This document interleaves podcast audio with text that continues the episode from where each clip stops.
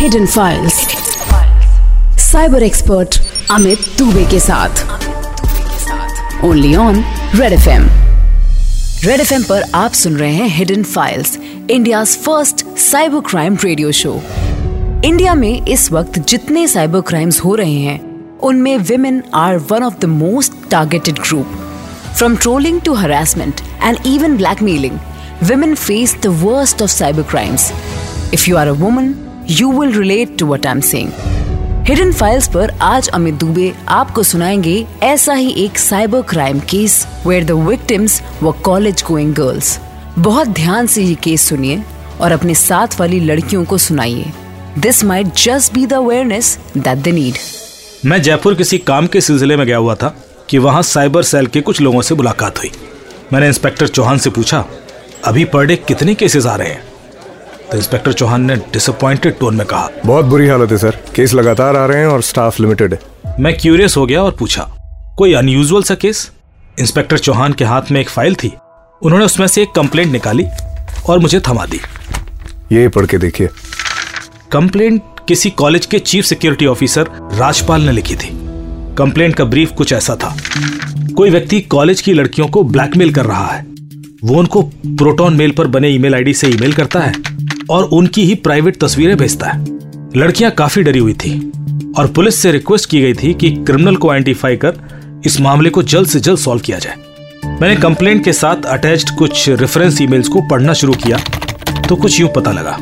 कई बार क्रिमिनल ने प्राइवेट इमेजेस वायरल करने की धमकी देकर बिटकॉइन में पैसे मांगे थे। तो कई बार लड़कियों से इन रिटर्न कुछ और एक्सपोज पिक्चर्स की डिमांड की गई थी। कंप्लेंट के मुताबिक ये सब करीब छह महीने से हो रहा था और पहले कॉलेज ने इंटरनल जाँच के तहत पता करने की कोशिश की, पर जब मामला हाथ से निकल गया, तब पुलिस में जाके कंप्लेंट की गई। मैंने तुरंत उन बिटकॉइन एड्रेस को बिटकॉइन लेजर पर चेक किया तो उनमें दिए गए किसी भी बिटकॉइन वॉलेट में कोई भी पैसा नहीं आया था। प्रोटोन मेल आईडी भी बार बार बदला गया था, पर एक चीज़ थी जो हमें हेल्प कर सकती थी। दी गई हर एक ईमेल का कंटेंट काफ़ी था। हर एक थ्रेटनिंग ईमेल करीब 20-30 लाइंस की थी। ईमेल किसी पर्टिकुलर लड़की को टारगेटेड होती थी और ईमेल पढ़ के लगता था कि क्रिमिनल को इस लड़की के बारे में बहुत कुछ पता है। इनफैक्ट उसे हर टारगेटेड लड़की के बारे में कुछ न कुछ स्पेसिफिक ज़रूर पता होता था। भेजी गई तस्वीरों का रेजोल्यूशन अच्छा नहीं था और ऐसा लग रहा था कि उसमें भी एडिटिंग की गई है। कहीं बैकग्राउंड बदला गया था तो कहीं क्रॉप कर दिया गया था। मैंने इंस्पेक्टर चौहान से पूछा कि लड़कियों से पता कीजिए कि ये तस्वीरें कब खींची गई थी। कॉलेज के चीफ सिक्योरिटी ऑफिसर राजपाल ने बताया कि ये तस्वीरें लड़कियाँ आपस में ही कई बार एक दूसरे के मोबाइल से खींच लेती हैं और वहीं से ये लीक हो जाती होंगी। हमने कई बार कॉलेज में वार्निंग भी दी, पर आजकल के बच्चे किसी की सुनते कहाँ हैं? मैंने इंस्पेक्टर चौहान से पूछा, क्या किसी लड़की ने प्रेशर में आके क्रिमिनल के साथ अपनी कुछ और ऑप्शन वीडियोस या पिक्चर्स भी शेयर की? तो पता पड़ा कि नहीं, ऐसा कभी नहीं हुआ। पता नहीं, पर मुझे लग रहा था कि या तो हम कुछ मिस कर रहे हैं, या हमारी इन्फॉर्मेशन पूरी नहीं है। मैंने कॉलेज के सिक्योरिटी ऑफिसर राजपाल जी को रिक्वेस्ट भेजी कि मुझे इन सभी तस्वीरों की ओरिजिनल कॉपी चाहिए, जिस भी लड़की के फ़ोन में हो, जहाँ पर भी हो। राजपाल ने कहा कि वो जल्द ही कोऑर्डिनेट करके भेजने की कोशिश करेगा। एक बात तो तय थी कि जो कोई भी था, वो था तो कॉलेज के आसपास ही, या तो कॉलेज का एम्प्लॉय स्टूडेंट या कोई वेंडर उसे लड़कियों के बारे में इतनी पर्सनल डिटेल कैसे पता थी? इंस्पेक्टर चौहान ने कहा सर आ, हो सकता है कि क्रिमिनल ने इन सभी लड़कियों के फ़ोन हैक कर लिए मैंने कहा चौहान साहब इस कॉलेज की फ़ीस कितनी है? इंस्पेक्टर ने चौंकते हुए कहा कॉलेज की फ़ीस का इस केस से क्या मतलब? मैंने कहा अरे मेरा मतलब है ये एक सरकारी कॉलेज है ना? इंस्पेक्टर चौहान ने कहा हाँ सर तो? मैंने कहा तो इसकी फ़ीस बहुत ज़्यादा नहीं होनी चाहिए. इंस्पेक्टर ने कहा आप कहना क्या चाहते हैं सर? मैं बस यही सोच रहा हूँ कि इस कॉलेज में पढ़ने वाली कोई भी लड़की क्या बिटकॉइन में पे कर सकती है? इंस्पेक्टर ने कहा। शायद नहीं सर। मुझे नहीं लगता। इनमें से किसी के भी पेरेंट्स बिटकॉइन वगैरह खरीद सकते होंगे। वो तो एक एक बिटकॉइन लाखों का है। मैंने कहा वही मैं सोच रहा हूँ कि क्रिमिनल इडियट है क्या? वो इतनी सारी लड़कियों के फ़ोन हैक करेगा जबकि उसे पता है कि इनमें से कोई भी बिटकॉइन में पैसे दे ही नहीं सकती। वो ये काम पैसे के लिए नहीं कर रहा है। उसका मकसद ज़रूर कुछ और है। इंस्पेक्टर ने कहा वो लड़कियों से और ऑप्शन वीडियो भी तो माँगता है।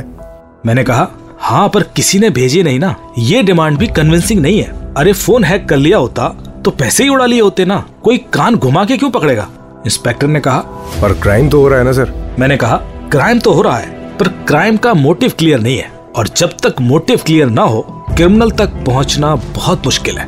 मैंने इंस्पेक्टर चौहान से आगे कहा, मुझे लगता है अब हमें रिवर्स ट्रैपिंग टेक्निक ही यूज़ करनी पड़ेगी। आप प्लीज़ एक काम कीजिए, उस सिक्योरिटी ऑफिसर से दो चीज़ें और मांग लीजिए।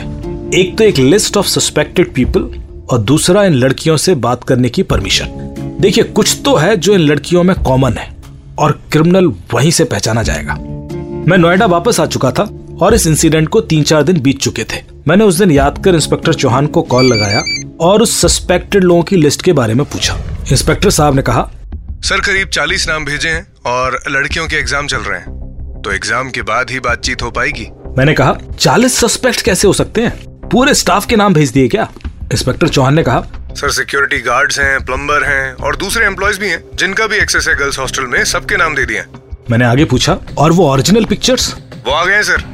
मैंने एक सिक्योर ड्राइव पर रखी है मैं आपको शेयर करता हूँ। कॉलेज का नाम मेरे माइंड में घूम रहा था और पता नहीं मेरे दिमाग में क्या आया। मैंने गूगल पर उस कॉलेज का नाम डाल के सर्च का बटन दबा दिया।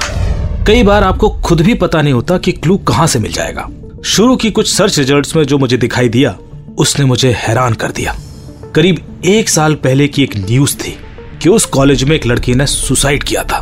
मैंने उस न्यूज़ को पढ़ना शुरू किया और तार जुड़ते चले गए। एक लड़की जिसको कि कोई ईमेल पर ब्लैकमेल कर रहा था, उसने एक दिन अचानक सुसाइड कर लिया। इसका मतलब ये ब्लैकमेलिंग वाली ईमेल्स एक साल पहले से आ रही थी। तो राजपाल ने हमें ये क्यों बताया कि ये सिर्फ़ छह महीने पहले से हो रहा है? मैंने तुरंत इंस्पेक्टर चौहान से बात की और इस मामले में राजपाल का क्लैरिफिकेशन लेने को कहा और यह भी कहा कि अगर और भी कोई ईमेल है तो उससे वो भी मांग ली जाए, क्योंकि अधूरी जानकारी सिर्फ़ क्रिमिनल का ही बचाव करेगी। राजपाल के मुताबिक वो केस और ये केस अलग अलग था। उस लड़की को कोई और ही परेशान कर रहा था। शायद उसका एक्स बॉयफ्रेंड और ये केस थोड़ा जेनरिक है, क्योंकि इसमें कई सारी लड़कियाँ इन्वॉल्व है। इसलिए उसने दोनों केसेस को मिक्स करना ठीक नहीं समझा।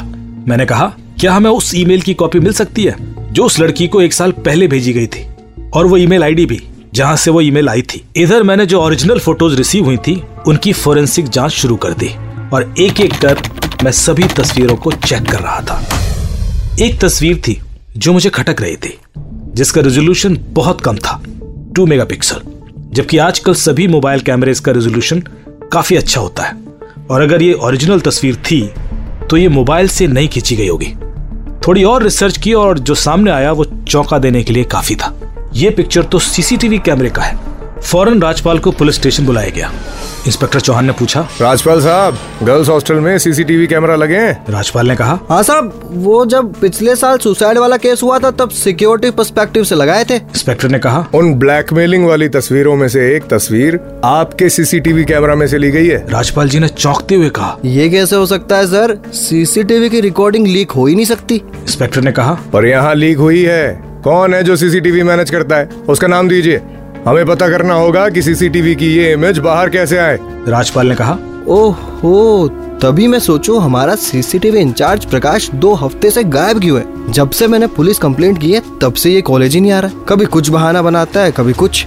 मैं देखता हूँ सर। इंस्पेक्टर चौहान को लगा कि केस सॉल्व हो ही गया समझो। एक बार वो सीसीटीवी वाला प्रकाश पकड़ में आ गया तो बाकी सवालों के जवाब भी वही दे देगा। पर अचानक मेरे दिमाग में कुछ ठनका। मैंने इंस्पेक्टर साहब से कहा वो सस्पेक्टेड लोगों की लिस्ट भेजिए जरा। और उस लिस्ट को देखते ही हमने एक चीज़ नोटिस की। उस लिस्ट में सीसीटीवी ऑपरेटर प्रकाश का नाम नहीं था। मैंने इंस्पेक्टर से कहा, अगर सीसीटीवी वाला दो हफ्तों से गायब था तो उसका नाम सस्पेक्टेड लिस्ट में क्यों नहीं है? जबकि इसमें चालीस नाम है, जो कि पैंसठ साल के सिक्योरिटी ऑफिसर्स तक का है। मैंने कहा, आप अभी तुरंत जाइए। वो सीसीटीवी वाला कहीं भागा नहीं है। वो आपको यूनिवर्सिटी में ही मिलेगा। पर अगर आप लेट पहुँचे तो शायद भगा दिया जाए। इंस्पेक्टर साहब मेरा इशारा समझ चुके थे। अभी राजपाल बहुत दूर नहीं गया था और वो फ़ोन पर ही था। उन्होंने सबसे पहले लपक कर सिक्योरिटी ऑफिसर राजपाल को पकड़ा और उसके बाद वो सीसीटीवी वाला भी कॉलेज में ही मिल गया।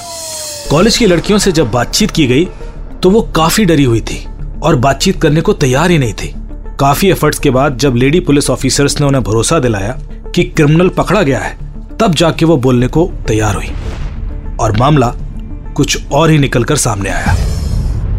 एनोनिमस ब्लैकमेलिंग वाला मामला करीब डेढ़ साल से चल रहा था और ये सब तब ही शुरू हुआ जब से सिक्योरिटी ऑफिसर राजपाल की तैनाती हुई। वो अक्सर लड़कियों को उनकी ड्रेसिंग्स और दूसरी हैबिट्स पर टोकता या डांटता रहता था। उनके सारे सिक्योरिटी गार्ड्स सिर्फ़ राजपाल की ही सुनते थे और जहाँ भी मौका मिले, लड़कियों की तस्वीरें खींचकर उसे दे दिया करते थे। कई बार ये तस्वीरें बाथरूम विंडो के थ्रू भी खींची गई थी। लड़कियों से पहले यूपीआई अकाउंट में पैसे मांगे गए और फिर उनको अनजान नंबर से फ़ोन आते थे और उनको किसी के साथ डेट पर जाने को भी फोर्स किया जाने लगा। जिस लड़की ने सुसाइड किया था, वो राजपाल के गैंग के चुंगल में फंस चुकी थी। लड़कियों को शक तब हुआ जब वो राजपाल से शिकायत करती तो राजपाल सिक्योरिटी गार्ड के खिलाफ कोई एक्शन नहीं लेता, बल्कि सिर्फ़ उसकी ड्यूटी कहीं और लगा देता। राजपाल बहुत पावरफुल था और उसके पॉलिटिकल कनेक्ट और इन्फ्लुएंस की वजह से उसने सबको डरा रखा था। लड़कियों ने जब कई बार कंप्लेंट प्रिंसिपल साहब से भी की, तब मजबूरन राजपाल को पुलिस कंप्लेंट करने जाना पड़ा। पर यहाँ भी राजपाल ने स्मार्टली पुलिस कंप्लेंट में जो ईमेल सबमिट की थी, वो ओरिजिनल ब्लैकमेलिंग ईमेल्स थी ही नहीं, और इसलिए पूरा सच नहीं बता पा रही थी। राजपाल का मोबाइल और लैपटॉप सीज कर लिया गया, और उसके मोबाइल और लैपटॉप से लड़कियों की और भी बहुत सारी तस्वीरें, प्रोटोन ईमेल अकाउंट्स और कई सारे सबूत मिल गए। अगर आप इस तरह के क्राइम से सेफ़ रहना चाहते हैं तो कुछ साइबर टिप्स मैं आपको बता रहा हूँ। ध्यान से सुनिएगा specially if you are a female अक्सर आपको शक होता है कि कहीं आपके आसपास कोई हिडन कैमरा तो नहीं, जो आपकी प्राइवेट तस्वीरें ले रहा हो। अगर आपको ऐसा कभी शक है तो आप अपने फ़ोन में एक एप्लीकेशन डाउनलोड करके वो एरिया स्कैन कर सकते हैं। और उस ऐप के थ्रू ये देख सकते हैं कि आपके आसपास कोई कैमरा या रिकॉर्डिंग डिवाइस तो नहीं है। आपको प्ले स्टोर पर हिडन कैमरा डिटेक्टर करके कई सारी एप्स मिल जाएँगी। ये ऐप अपने फ़ोन में इंस्टॉल कर लीजिए और किसी भी ऐसे एरिया में जहाँ आपको ये शक हो, इस ऐप के थ्रू कैमरा लॉन्च करके आप वो एरिया स्कैन कर सकते हैं। और यदि कोई ऐसा हिडन कैमरा उस एरिया में है तो आपको ब्लिंक करता हुआ वो कैमरा दिखाई दे जाएगा। बस ये थोड़ी सी जानकारी आपको किसी भी ऐसे खतरे से बचा के रखेगी। ऐसी एक और जानकारी मैं आपको दूँगा साइबर सवाल में, और वो साइबर सवाल किसका होगा, आपको बताते हैं। हाय, मैं हूँ सृष्टि तावड़े, और Red F M hidden files पर मेरा अमित जी से ये सवाल है। How can I ensure the security of my home Wi-Fi network?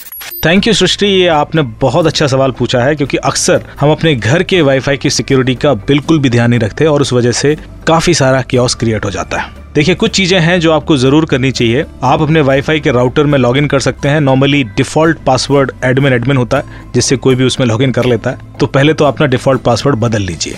और उसके बाद उसमें जो इंक्रिप्शन स्टैंडर्ड है, उसमें आपको तीन ऑप्शन करीब दिखाई देंगे W E P W P A और डब्ल्यू पी ए टू तो मैं रिकमेंड करूँगा कि आप अपना encryption standard W P A two कर लीजिए, जिससे कि कोई भी बड़ी आसानी से उस पर man in the middle attack ना कर सके। अपने राउटर के अंदर जाकर रिमोट एडमिनिस्ट्रेशन के ऑप्शन को डिसेबल कर दीजिए, ताकि कोई भी आपके राउटर को रिमोटली एक्सेस ना कर सके। और जो एस एस आई डी का नेम है, जो आपके राउटर का नाम है, वो आपके राउटर की कंपनी के नाम पर नहीं होना चाहिए। कई बार हम क्या करते हैं कि अपने राउटर का नाम कंपनी के नाम पर ही रख लेते हैं या आपके घर वालों के नाम पर रख लेते हैं।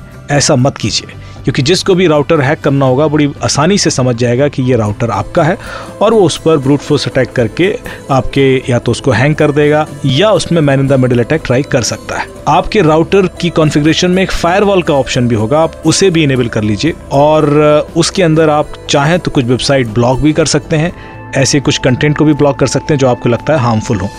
इसके अलावा आप अपने राउटर में जाकर मैक फिल्टरिंग भी कर सकते हैं। मैक फिल्टरिंग का मतलब है कि आप बाइंड कर सकते हैं नंबर ऑफ़ डिवाइसेस कि हमारे राउटर में सिर्फ़ यही यही डिवाइसेस इनेबल होनी चाहिए, चलनी चाहिए। ये दो लैपटॉप हैं, ये चार मोबाइल फ़ोन है, एक आईपैड है। इसके अलावा और कोई डिवाइस आपके राउटर से बिना आपकी परमिशन कनेक्ट होगी नहीं। तो यदि आप ये सिक्योरिटी सेटिंग्स करके रखते हैं तो आपके राउटर को कोई भी मिस नहीं कर सकता और हैक नहीं कर सकता। उम्मीद करता हूँ कि आपकी तरह ये जवाब उन लाखों यूज़र्स की मदद करेगा जो घर से वाईफाई डिवाइस यूज़ कर रहे हैं। आपके और भी साइबर सवाल वेलकम है on Red FM social media handles and Root sixty four foundation के पेज पर। हम आपसे मिलते हैं नेक्स्ट वीक एक और नए साइबर क्राइम स्टोरी के साथ। तब तक स्टे साइबर सुरक्षित रेड एफएम बजाते रहो।